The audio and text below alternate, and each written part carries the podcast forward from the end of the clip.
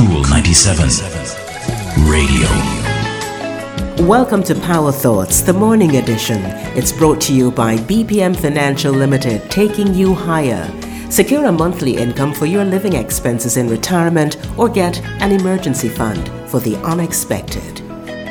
African American scholar Dr. Molefi Asante tells us that there are two things over which we have complete dominion, authority, and control our mind and our mouth.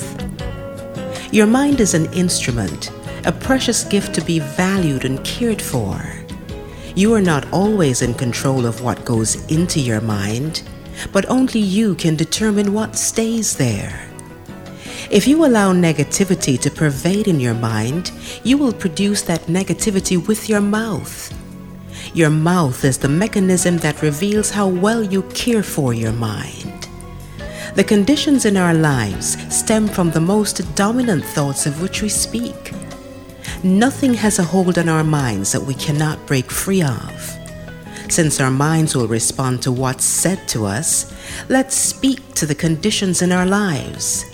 When they're wanted, let's give thanks. When they're unwanted, let's demand that they change. Be in control of your mind and your mouth. For more daily meditations and thoughts like this one, ask for Acts of Faith by Iyanla Vanzant at your favorite bookshop.